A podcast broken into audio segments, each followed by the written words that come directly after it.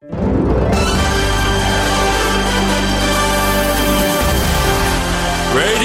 Nikkei. 5時から正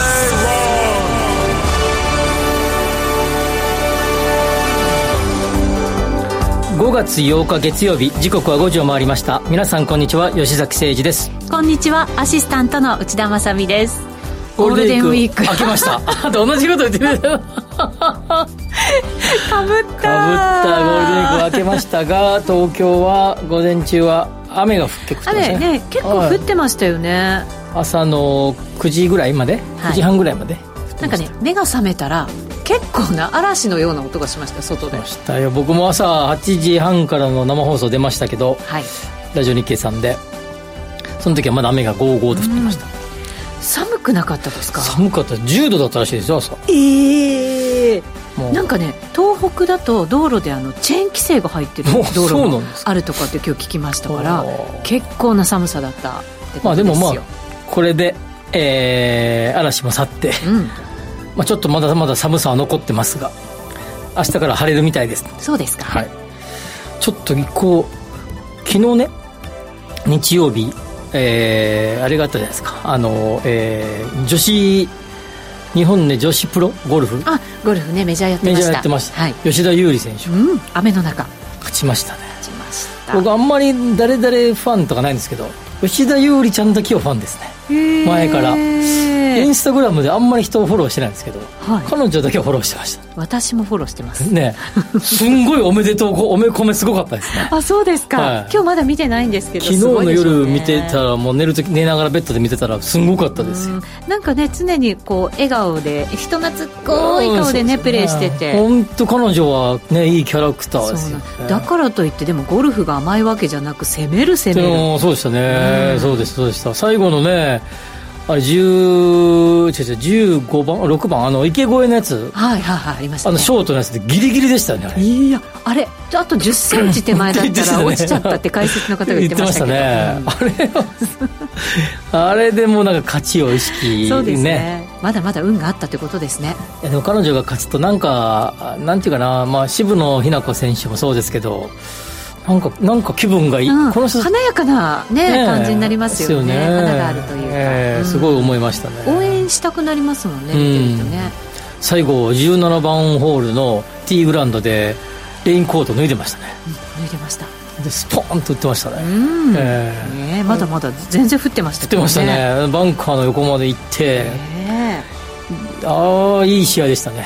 はい。感動でした、ね。2年ぶりの優勝。アンダーパーいないっていう すごい試合でもありすごいセッティングでしたね。ね難しそう。茨城のあのねあの筑波のところに。ある、はいめちゃくちゃ名門のねそうですところですよね。そうです。あそこ一回回ってみたいね、あるんですよまた。あそうですか。はい。難しいんですかそこやっぱり。あの平坦なんですよ。はいはいまあまあ街中ですもんね。はいでもこう林で区切られていて、うんやっぱりちょっと曲がっちゃったりすると、はい。すぐにやっぱりもう出すだけしかできなくなるっていうあ難しさまあ、あるあるパターンやね。あのうん古い名門ゴルフ場にね。そうですね。なるほど、はい。そうですか。ぜひ今度この番組はゴルフ番組じゃございませんので。はい。マーケット番組でございます。経済番組経済番組。そして不動産について言及する番組ですが、そうですオープニングの大半がゴルフネタという。そうです。そしてですね、うん。ツイッターで寄せていただくネタはまたちょっと一味違う違うんですか？はい。好きなゴルフ選手は誰ですか？じゃじゃないんですね。違います。あ違うんですか？はい。明日何の日か知ってます？知らない。明日ゴルフの日？5月9日なんでしょうね。実はねはい。調べてくれました。アイスの日なんですって。へえそう。その理由がね1964年のアイスのシーズンインになる連休明けの5月9日に、東京アイスクリーム協会。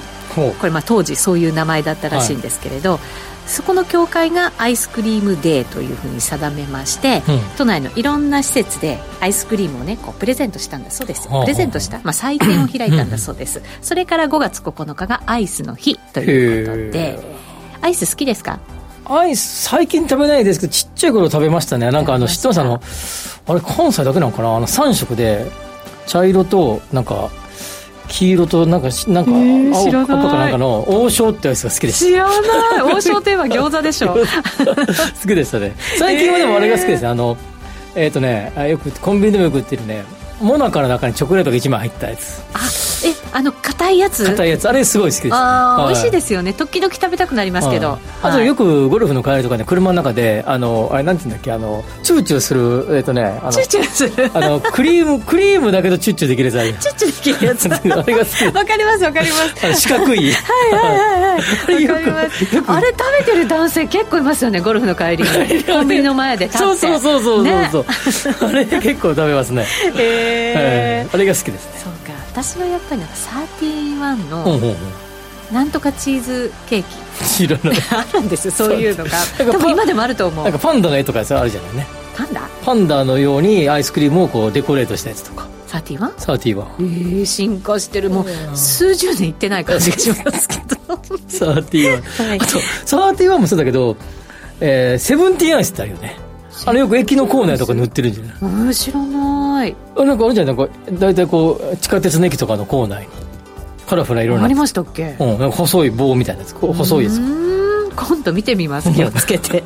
はい。ということで、はい。皆さんの好きなアイス教えてという、ガリガリ君とかちょっそうだな。今日はポップなテーマでね、はい。はい。皆さんからツイートしていただこうと思います。はい。えっ、と「ハッシュタグご時世」つけてつぶやいてください。好きなアイス何ですか？です。たくさんありますからね。ありますね。ガリガリ君もそうでしょ？ガリガリ君ね。ね。あの何でしたっけ？なんとか大福雪見大福。そう雪見大大福。福とかもねいいじゃない昔ですか。中山美穂さんが CM してましたね。あー覚えてる。世代が分かっちゃう、うん。はい、ということで今日も情報満載でお送りしていきましょう。この番組はココザスの提供でお送りします。Radio Nikkei. 5時から正論さてラジオ日経では吉崎誠二の5時から正論という経済番組をお送りしておりますが、はい、この時間は経済マーケットニュースフラッシュでお届けしましょう。まずは連休中のニュースですね、えー FRB アメリカ連邦準備理事会は、えー3日に開いた FOMC で0.25%の利上げを決定しました相次ぐアメリカの銀行の破綻で金融システム不安が高まっていますがインフレ抑制を優先した格好です。ちょうど会合の前日、はい。だから2日3日に FOMC が開催されてその前日の1日にファーストリパブリックバンクはい。が破綻。破綻。どうでもいいですけどファーストリパブリックバンクって頭文字取ると FRB だよね。だけどあの銀行のコードネームあるじゃないですか。はい。なあなんていうんだっけ？あれティッカーネームってえなんだっけ、うんうんうん。あれ見たら FRC なんだよね。あそうなんですか？えへー。と朝のディレクターが言ってましたけど。えー。で豆知識。はい。うん。破綻したこともあって金融システム不安がまあ高まっているさなかでも利上げしたとはいいうところで、まあ、当然、えー FRB、えー中えだからだからだから中央銀行っていうか、日銀と同じね。中央銀行とすれば、えー当えー金融システムの安定化を図ることも、えー責務の一つだけど、それを上回る責務は、えーやはり、えーなんといってもですね、えーえーいえー物価を安定させることはい。がやっぱり責務そうですとねいうことを考えれば、ええ。ーっとこえーっと CPI がすでにまだ高い状態で10日に発表されますけど、えーっと4月分は。え、はい。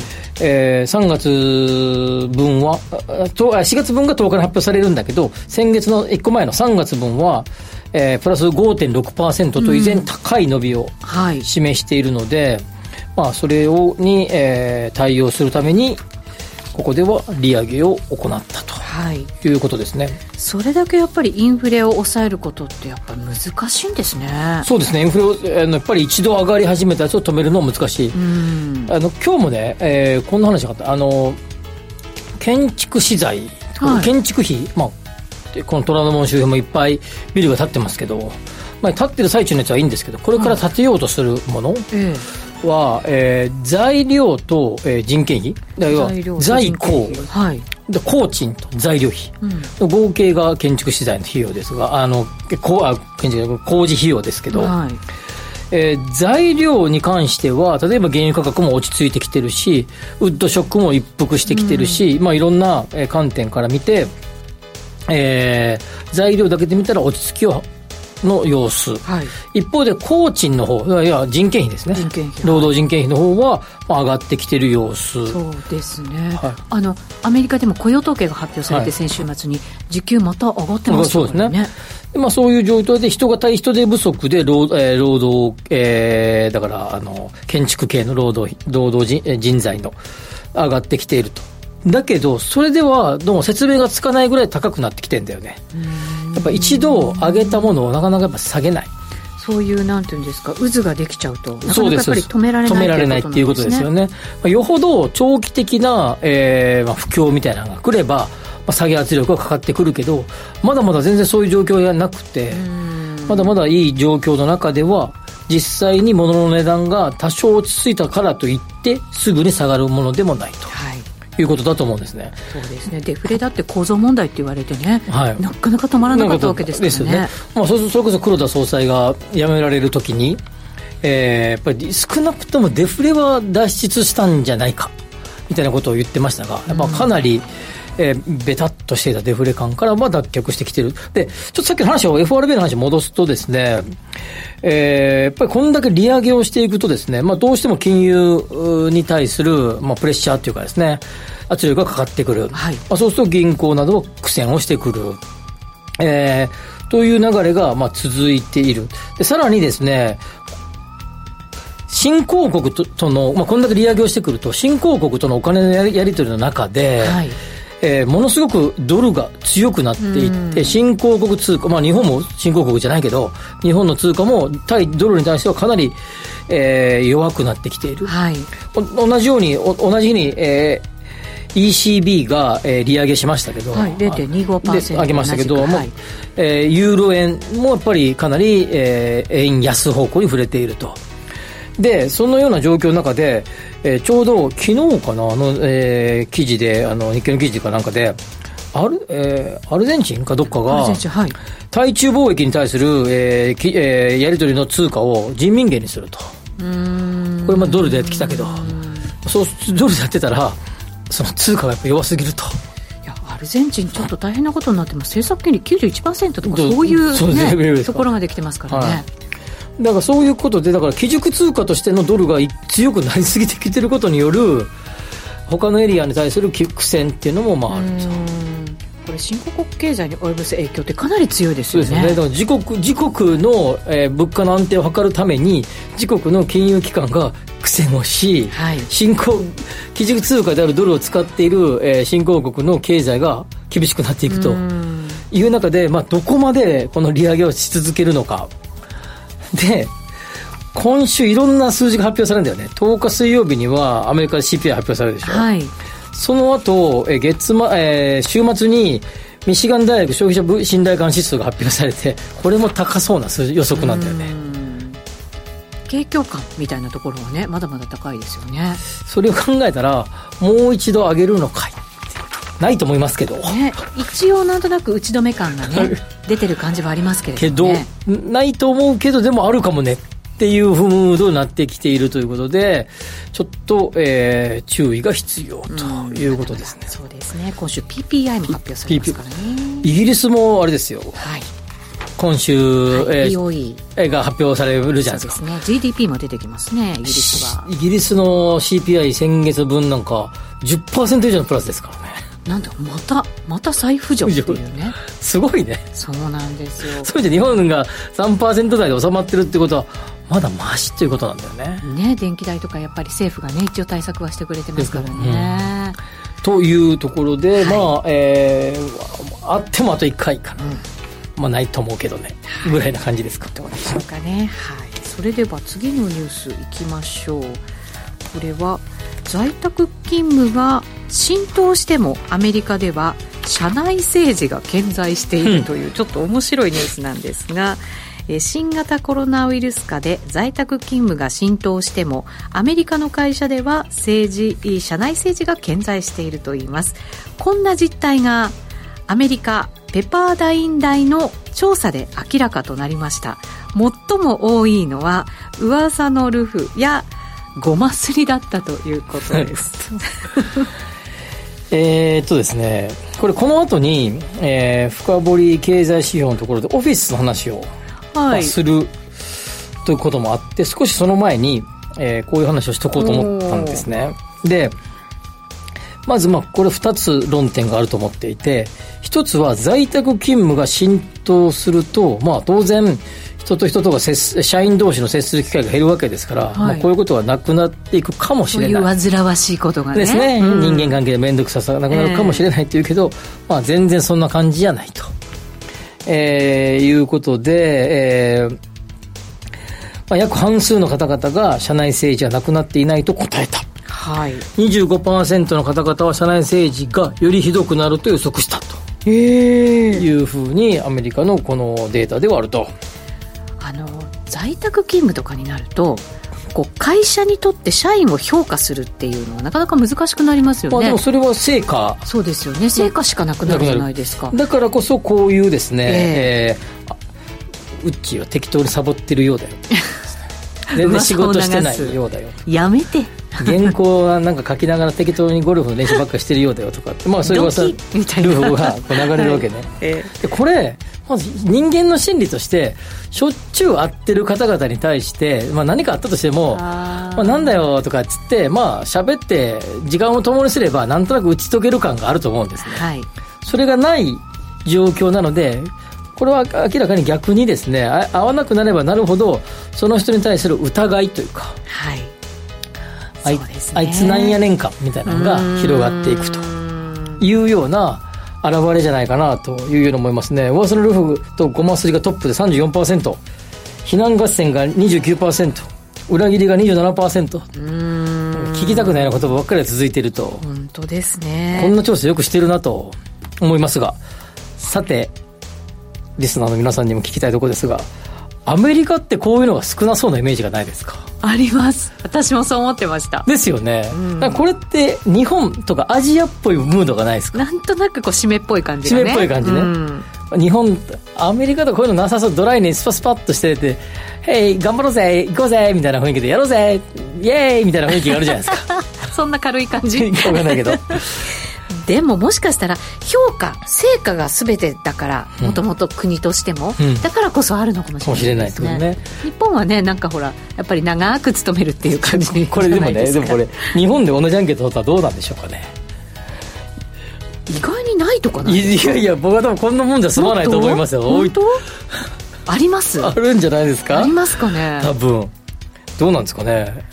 もう二十数年フリーでやってるとちょっとこういうのあまりピンとこないんですけどね。ね僕もあの、わかんないです。僕もあの、えーこの社団法人の代表を務めているので、理事長という立場なんで、もしかすると、社内で噂されてるのかもしれませんが、そうですあねまり僕の耳には入ってこないと。この今のラジオ聞いてくださってる方はある意味ちょっともう自由な自由自由な感じがね。この時間にねねライブでね聞いてる方はね自由かもしれないけれども、うん。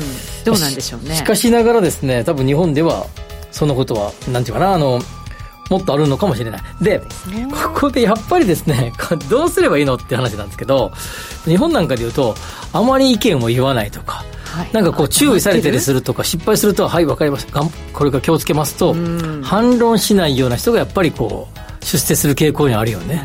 ね。目立たず反論せず。上から言われたことを粛々とこなす、というですね。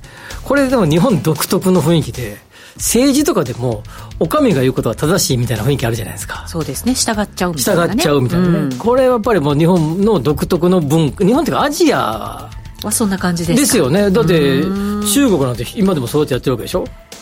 なるほどね。で中国は共産党一党でそれを指導していくっていう体制ですけど、まあ、日本も近いよね。うん。そういう意味じゃね。皆さんの身の回りではどうでしょうか？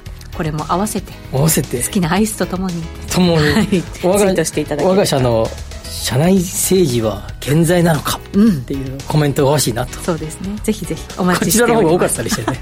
どうでしょう、はい、以上ここまではフラッシュニュースでした。お知らせの後は深読み経済指標のコーナーです。Radio Nikkei. Goji Kara Stay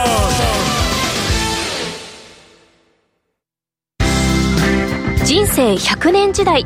あなたはどんな人生を描きますか？お金に困らない人生にしたい。やりがいのある仕事に就きたい。お気に入りの間取りの家に住みたい。あなたの描く理想の人生をココザスが幅広くサポートします。さまざまな資格を持った専門家がお金仕事住まいについて無料でアドバイス。一緒に豊かでワクワク生きる未来を作りましょう。詳しくは番組ウェブサイト右側のバナーからココザスホームページをチェック。さあ踏み切ってジャンプ!お待たせしました。踏み切ってジャンプ T シャツ2023年版はただいま好評発売中。定価税込3300円色はホワイトとブラック。サイズは MLXL の3種類です。ラジオ日経通販ショップサウンロードでお買い求めください。時から正論吉崎誠二の5時から正論をお送りしています。今日は皆さんから、うん。好きなアイスクリームなんですか？というツイートをね募集しております。いくつも届いてますよ。ほう。懐かしいのがえっとねこれでしょ？吉崎さんもあげたやつ、うん。チョコモナカジャンボ。そうそうそうそう。構造さん入れてくれました。ありがとうございます幸三さん。そう。あのね構造さんアイスといえばこれでしょう。定番ですがいろいろ改良が加わってるそうですよ。ってコメント入れてくれてますね。やっぱこれ美味しいよね。これ好きだな一番。あのモナカがずっとサクサクな感じじゃないですか、あの皮みたいなところ？そうそうそうそう。だからそそれがすごい昔のモナカってちょっとふにゃっとしちゃったでしょ、うんうんうんこれしないですよね。ねそれも改良かもしれないですねそうね。らあそうそう。幸三さん同じようにあのさっきの僕がいな言葉迷ってたティッカーシンボルね。おー入れてくれました。F4 ありがとうございます。F4 ハルシーンね。うん。はいアルタンさんも入れてくれましたよ。地元でレモン牛乳と双璧をなすサクレレモン。うん。あこれね？うん。うん3歳の時に発売開始されたのでこの味で育ちました。これも懐かしい。これなんかレモンが1枚入ってるやつでしょ？そう。輪切りがねね。一番上に、うんいやーこれ出た時ちょっとね驚きました。そう流行った流行った。うん。なんか品切れになったような記憶があるんですけどね昔。そうなんですか？それぐらい人気だったような。それはうちの出身のあそうそうそう。多分そうだとエリアだけ思いますあはい。そうそうこれねあのーこれ石心さんっていうかな、パーテーションなくなりましたかっていうコメントいただいてるんです。これ朝の番組で僕言ってたんですよ。あそうなんですか？なくなったんですか？今日からさなんていうか、えー、と5類に変わったでしょ？五類にはい。5類に変わったらラジオ日経の、えーこのスタジオとかもパーテーションなくなるんかなって。でもまだ朝朝の早かったから朝のあの時間はまだありますよと、夕方の番組でどうだったか言いますねって言ってたんで、はいえっ、とこせ答えはですね現在もまだパーテーションはあります。あります。そのままあります。そのままです。はい。ということです。これはまだもうしばらくあるのかもしれませんね。どうなんでしょう。朝も夕も聞いてくださってということでありがとうございます。ありがとうございます。ではでは、この時間のテーマ入っていきましょう そうそうかテーマ。えーこの時間、深読み経済指標では、今日はですね、えっ、と、23年上期のオフィス調査、お。今後の見通しについて吉崎さんに教えていただこうと思います。はいえー、とその関連のニュースですかね。ちょっとご紹介しましょう。新型コロナウイルス禍からの経済正常化が進み人材確保や事業拡大のため高立地で質の高いオフィスを求める企業が増えているということです、うん。市場シェアの大きい既存ビルは東京の下げ幅が大幅に縮小大阪は上昇に転じています一方で米欧初の景気後退懸念で外資系企業が拡張移転を見直す動きもあります。大量供給の本格化はこれからで今後の賃料には不透明感もあるとしています。えーっとです。まずこれはあの日経が、えー日経新聞が、えー取りまとめた調査ということで年にこれ何回かな？2回か3回？あ2回か、えー出る、えーはい、調査でえー20年の、えー春からのコロナショックで、はい。えーオフィスの解約大体半年前予告が多いと思うので、はい。まあ、その頃から、まあ、減るかもしれない、ということであのあごめんなさい。あの利用率が減るかもしれないということで企業は2020年の、まあ、夏過ぎたあたりぐらいから、どんどんあの解約を、はい。まあ、部分解約も含めたですね解約をしていったということで、えー空室率の、えーを追いかけてみれば、20年の、まあ、夏過ぎたあたりぐらいから急上昇して、それで、えー21年の、まあ、夏ぐらい、だから1年間ぐらいずっとこう、空室率悪化はい。が続いていたんだけど、その時にここの番組でも喋ったかな、火曜日の番組だったかな、どっちか喋った気がしますが、賃料が、えーを下げて、値頃感を出して、はい。えー埋めていこうと、えービルオーナーサイドとすれば考えているので、えー賃料の、えーは下がりつつある一方で、空室率の、えー伸びというか上昇は止まってきてますね、うんうんうん。という解説をした記憶がありますね。はい、そうですねそれが21年の、まあ、真ん中からお後ろの方の状況だったわけですね。はいでそれが、えーから1年、約1年ぐらい経って、21年の後ろぐらいからえー22年の、まあ、後半と。なんか、まあ、同じような感じで続いてきた中で、まあ、だいぶですね、まあ、アフターコロナ感も出て、経済も回復し、まあ、ここ最近で言うと株価も上がりとかですね、えーまあ、さらに言うと、えー企業業績も22年決算はまあいいところが多かった。あるいは、えーとまあ第えー、3四半期決算ぐらいまで見てても、まあ、良さげだとかいうことで、えーオフィスの、えーに対する考え方が徐々に変わりつつあって、やはり、えーいい人材を確保するとか、事業拡大のためには、えーちゃんとしたオフィスが必要だよね、はい。に戻りつつあるという中で、22年のあたりぐらいから、まあ、いろんな、えービルがですね、まあ、新規ビルが結構竣工し、いえー企業の移転も広がってきた。ということもあって、えー賃料が上がりつつある。ただ一方で、えーえーオフィスビルって S、A、B、C って言い方をしますけど、はい。まあ、グレード A、S、グレード A、グレード B、C って言い方しますけど、いわゆるですね、BC クラスのですね、ちょっとまあ、えーランクの下がるビルの空室はまあ、若干増えつつあると。はい。玉突き的にね、なるほどはい。ねはい。いうような状況ですよというのがまず、えー話の一つ目。はい。一方で、外資系企業は、えーまあ、アメリカのね、金融不安とかもああったりとか、えー IT 系でも人員削減って結構ね、去年とか言われましたよね。ね数字結構出てきていてではいということで、まあ、返す企業が多い。そして、えー本国、つまりアメリカなんかでも、えーオフィスへの戻り率が半分いくかいかないかぐらいだと、この話もしましたよね。ニューヨークで49%ぐらいでサンフランシスコで3割ぐらいと。はい日本だと大体7割ぐらいはもうねね戻ってるってことですから、違いがあり70からますよね75ぐらいの日本と比べてだいぶ違う。そうするとですね、まあ、本国と合わせる感じで、えー日本あ外資系企業は、まあ、在宅勤務をメインにしているという中で外資系企業は返して戻ってきてないとはいいうような状況。まあ、この辺が、まあ、23年の、まあ、前半の状況だということですね。はいはい。そうするとそれを受けて今後、はい。こう見定めていくってことになると思うんですけれど。ね。ただやっぱり圧倒的に日本企業の数の方が多いわけですから、はい。だからやっぱりこうちょっとずつ増やしていくうん。オフィスをっていう方がどうなんでしょう？多いような感じが私はするんですね、そうです、まあ、ここで戻っていくということだと思うんで、ええ。一時期ですね、19年の頃は1%台の空室率でしたので、うん。はい、まあ、そこまで、そこに行くかどうかっていうことは、ちょっと、これ逆に1%台って、業界の中では若干異常、異常っていうか、なんていうかな、ちょっとやり、行き過ぎじゃねっていう感じで。そういう数字だったんですね。そうです。はい。やっぱりやっぱ2%を下回るのはちょっと行き過ぎ。これ逆に言うともう、企業がオフィスを拡大しようと思うと、はい。時には事前に将将来的に拡大しようと思うので使わないけど借りとくっていう企業も結構あったらしいですからね。先んじて。先んじて。使わないけど抑えとこうみたいな感じでちょっとそれ行き過ぎじゃね？っていうような雰囲気はやっぱりあると思うんで、はい。そうするとどうでしょうかね？今6%台の、えー前半ぐらい？前半ぐらい、うん。一時期7%台言ってましたけど、はい。まあ、それ6%ぐらいまで下がりどうでしょう？5%台 4%5% ぐらいに落ち着くんじゃないかっていうことなんだけどただ一方で23年ってものすごい竣工するんだよね、ああそうか。たくさんできるんですね、はい。まあ、一時的にはだから空室率は上がる。上がる。はいと思います。がお落ち着いてきて、えー、5%ぐらいまで戻るかもしれないはい。というのがこの先の見通し。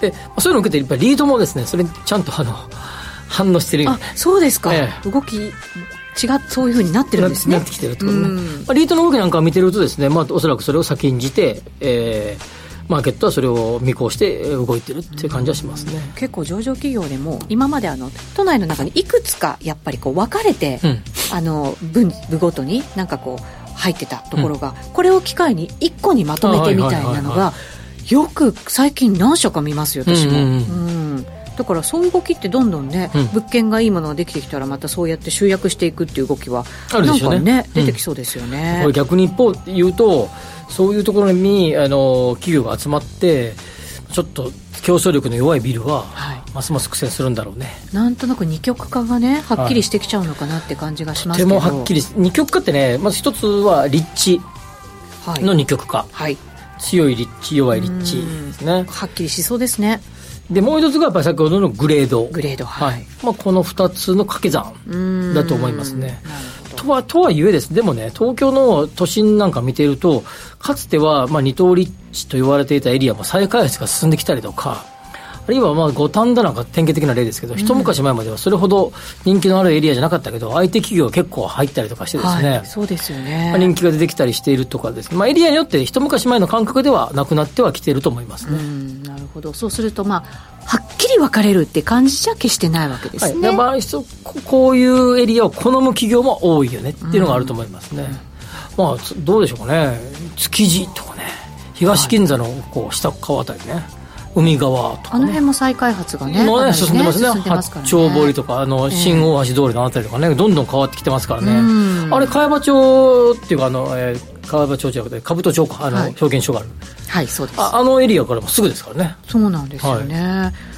茅場町、兜町、あの辺も再開発すごいですからね、ですね、はい、最近、土日になっても人がいるっていう、おそうですか、はい、昔はね、ガラガラでした、ガラガラでした、本当に、はい、でも最近、美味しいスイーツ屋さんとかが 結構若い人たちがいるんですよね、まあ、オフィスはやっぱりかなり、えまあ、不動産の中では大きなボリューム、うん、あの鑑定評価でいうと、すごいボリュームありますので。はいそういう意味じゃ注目ですね。そうですね。まだまだちょっと期待できるのかもしれませんね。そうですえー、お知らせを挟んでワクワク人生ここザスタイルのコーナーです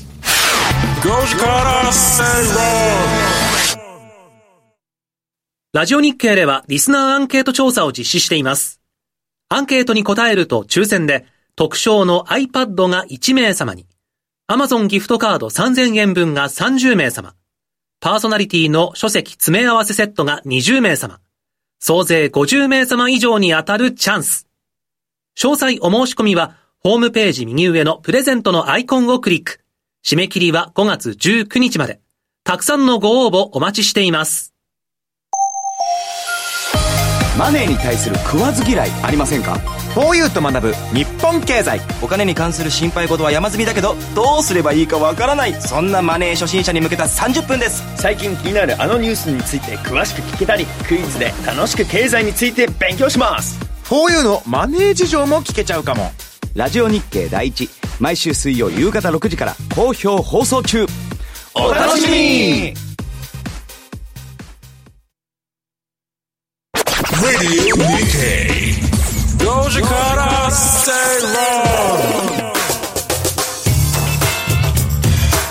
さてこの時間はワクワク人生ここザスタイル。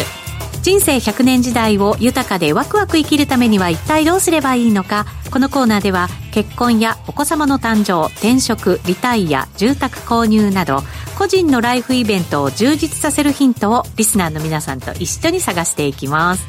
今日は、うん、資産価値を維持するマンションとはについてお話しいただこうと思いますそうなんですねはいこんな今日こんなテーマこんなテーマです。こんなテーマです。今知ったんかい。えー、なんとなく、えー、これでも、話す、僕、2010、何年かな ?2012 年かな ?2012 年はい。えー、消費マンションを買う人、資産マンションを選べる人って本を書いたんだよね。えー、まさに。まさにこれ、ね、まさにこのテーマ。このテーマ。うん、その、そのままで、消費マンションっていうのは、まあ値下がり、消費していって、どんどん経年が経てば、あの経年が経てば違う、年数が経てば、えー、価値が下がっていく。はい。資産マンションというのは、えー、維持資産価値が維持維持され続けていくと、はい、そういう言い方するんですねということで僕が勝手につけた名前。なるほどなるほど。消費マンションと資産マンション。資産マンション。はい、はい、対比してるわけですね。広めて広めていきたいな消費マンションと資産マンションね。はい。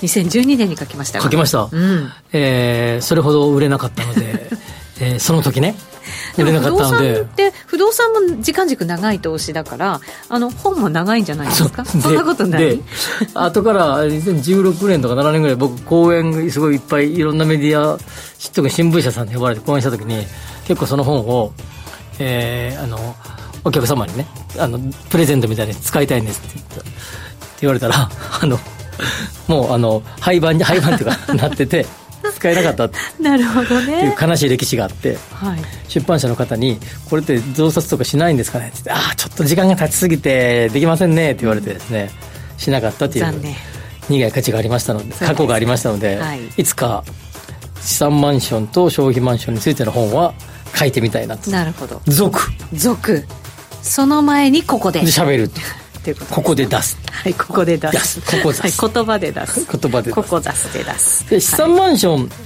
まあ、つまり資産マンションは、まあ、資産を価値を維持するマンションね。はい。まあ、いろいろありと思うんですけどまあアプローチ3つぐらい、うん、1つはやっぱり立地だと思います。立地は欠かせないですよね、はい、これ立地ってまあその中で分割すると1つは需要。需要はい、はい需要、まあ言い方変えると、まあ人気ですよね。うんうんうん。まあ、このエリアに住みたい。とい。う人気が一つ、うん、もう一つがですね、えー、とまあ、利便性。利便性、まあ、これもまあ需要に近いですけど学校が近いとか、ね、とか、はい、まあ、職場に近いとか。あとスーパーが大きいのがあるとか、まあ、でもいやうちそれよりも一番一番は駅から近い。駅から近い。そうですね。確かに、はい、そっちが多分一番大きいと思います、はい、でその頃はこの2つあのさっきの本の書いた頃はこの2つだったんですね。おおそうなんです。今加わったとか加わったんです。もう完全に加わってますね。なんだろう。これよりか僕は上もう一番上に来てもいいと思いますね。え？人気利便性？まあ、需要があるってことね。利便性が、うん、そうですね。もうやっぱり一つもう一番上に来るのは、うん、えー、ねあの災害に強いってこと。ああ確かに2019年にね、ね、一時期多摩川が決壊しかかったとか、はい、台風が起きて千葉県で結構なんあったとか。今日もなんか千葉県でなんか災害のなんかね、うん、えー、リスク土砂千葉市ではリスクさんの土砂災害警報が出てたってね高見さんが。雨が結構降ったからですかね、はい、コメントしてくださってますけど、はい、まあ、あるいはウォーターハザードね、うん、で東京はですね結構凸凹した街です。そうですね。谷もあれば山もあると。そして谷が入り組んだ場所がいっぱいあります。こうき切れ込んだ谷とかもありますからね。はい。あの谷がつく名前地名がね結構ありますもんね、ね、池がつく名前とかね。あります。ありますし、はい、埋め立て地も東京多いですからね。そうですね。埋め立て地についてはいろいろ喋りましたけど湾岸エリアの埋め立て地もそうですけどそれよりかもっと前にですね江戸時代とかに埋めたところもありますし、ね、そうなんですよ、ね、ここからすぐ近くのため池はね少し前まで池ですからね。ねそうです地名が残ってますからね。ため池。ため池ですから、うん、どこから行くのにもあの谷あの谷底みたいなところですからね。そうですよね。昔やっぱり大雨降った時に地下鉄の駅に水が流れ込んで大変だったこと見たことありますね。あそういうね、えーとまあ、災害に強い立地かどうかっていうところも、えー、重要な論点そうですね。重要ですね、はい、一つ、はい、もう一つの、えー、見方とすれば管理。管理。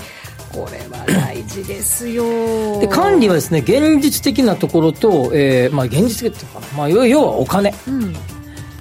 修繕積立金、はい、管理費の未納があるかどうかっていう、まあ、現実的なお話が一つ。これが将来に向けての安心になるわけですもんね。修繕がちゃんとできるかとかね、はい、管理がちゃんとできるかどうか。当然自主管理物件もありますし、うんうん、自分たちでやってる管理組合に頼まず。えー、管理会社に頼んでいるところもあるというところですね。はい、で、えー、管理にもう一つですね、管理の品質。ああこれも大事。大事ですね、うん、まあえー、維持管理メンテナンス、うん、エレベーターとかね。はい。っていうところがやっぱり重要なポイントなんだけど、まあ、これは普通にやってますから。それよりもですねあのコミュニティをうまく形成する管理。コミュニティを。例えばこうゴミがぐちゃぐちゃな時。はい、結構都内であるって聞きますよ。タワーマンションとかねほぼほぼほぼほぼのタワーマンション各階に置けますからね。階によってはぐちゃぐちゃがあったりとかね。それをいい感じでこうちゃんと分けてくださいねっていうふうに持っていけるかどうか、はい。これも管理の品質ですから。確かにそうですね。それが良くなくなってくるとなんかギクシャクしたうん。マンションライフになるわけでね。はい。管理人がすっげえうるさい。とか。っていうふうに見られても困るし一方でもう内田さんはいつももうゴミぐちゃぐちゃにして入れてるねと。ちゃんと綺麗にしてますから。とかね。段ボールはちゃんともうきちっとこう縛ってね。し縛ってね。なんかどうもぐちゃぐちゃのやつを見るとラベル見ると内田正美って書いてあるとかですね。ちゃんと取るし。とかね。そういうのがまあちゃんというふうに持ってきてるいけてるかどうか。はい。というあたりもまあ重要。うんそうですね。ということですが、まあ、資産価値を維持維持っていうのはですね、これは経年劣化に伴うですね一定の下げ分は仕方がないと見るのかい下がらないと見るのかうん。っていうのが大これ大きな論点です。つまり下がらないっていうことは、はい。事実上上がっているそうですね。はい。確かに。だって建物は古くなるんですから。しその間うん利用してますから、ね。はい。使ってますからね。そうですね。はいそのまあ貴族家賃に置き換えたらつまり貴族家賃ね、自分でも自分の所有物に自分が家賃を払うならばこれ貴族家賃ですが、はい。貴族家賃分はタダだってことですからね。横ばいってことそうですね。さらにですね上がる物件もあります。上がる物件はい、これはですね 貴族家賃はタダの上にですね、価値が上がって儲けも出てるってことですからね。そうですね。これはいわゆるヴィンテージマンション。ブランド価値がずっと上がるマンション。ヴィンテージそのブランド価値が上がるっていうのはどうして上がっていくんですか？一つは希少価値。少ない？少ない。そのエリアにはないよね。っていうのとが一つ。そのエリアに少ないかどうか。もう一つは、ね、年が経てばえっと年月が経てば、はい。えーステータスが上がる仕掛けがあるかどうか。例えば？樹木。あ木が育って？育っていく。花が育つ桜が咲いちゃうとかねとかね。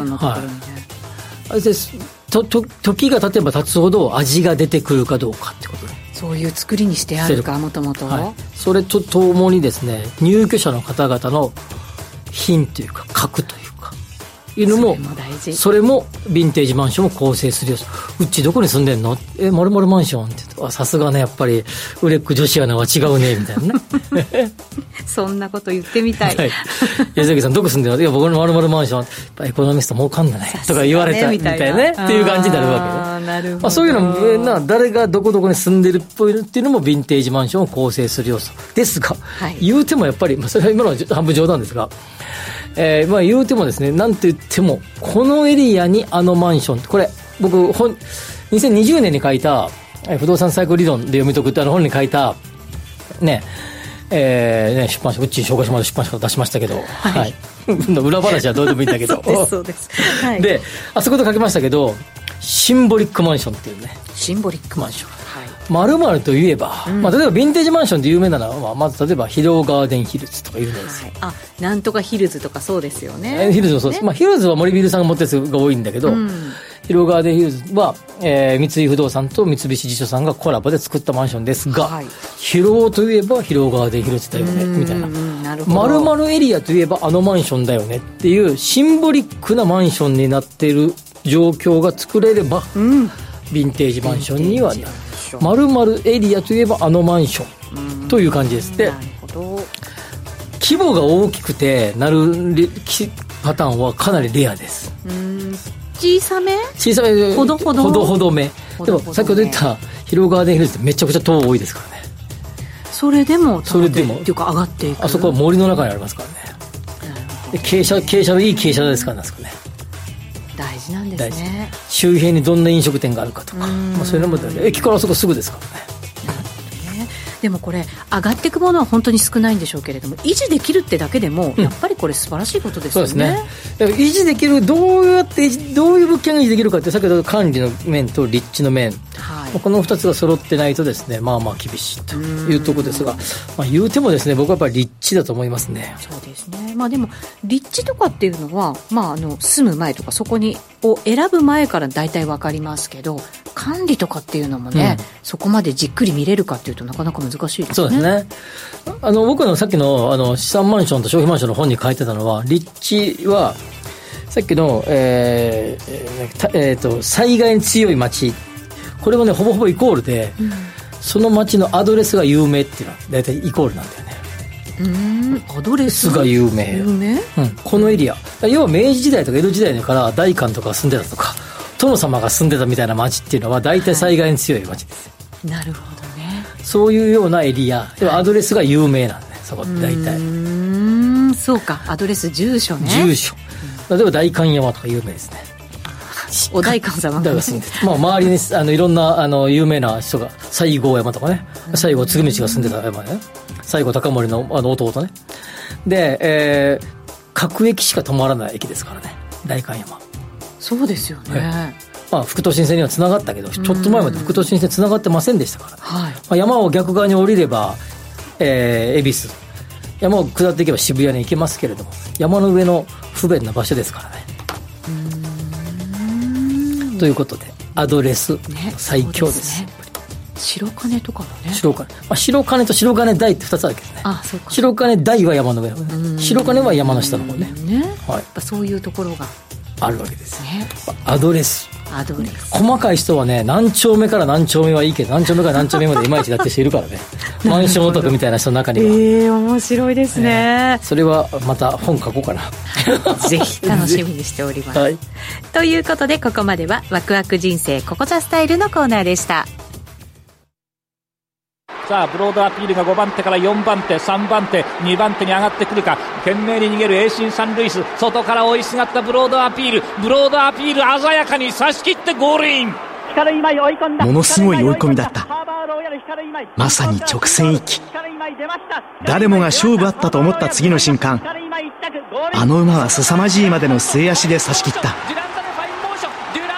野球なら9回裏に出た逆転サヨナラホームランボクシングなら一発で決めた逆転 KO パンチだ。そう。諦めることなく走るんだ。ゴールを目指すんだ。勝負は最後までわからない。だから競馬は面白い。そして人生も。ラジオ日経。大外から一気にグランアレグリアだ。足が違う。次元が違った。グランアレグリア圧勝でゴールイン。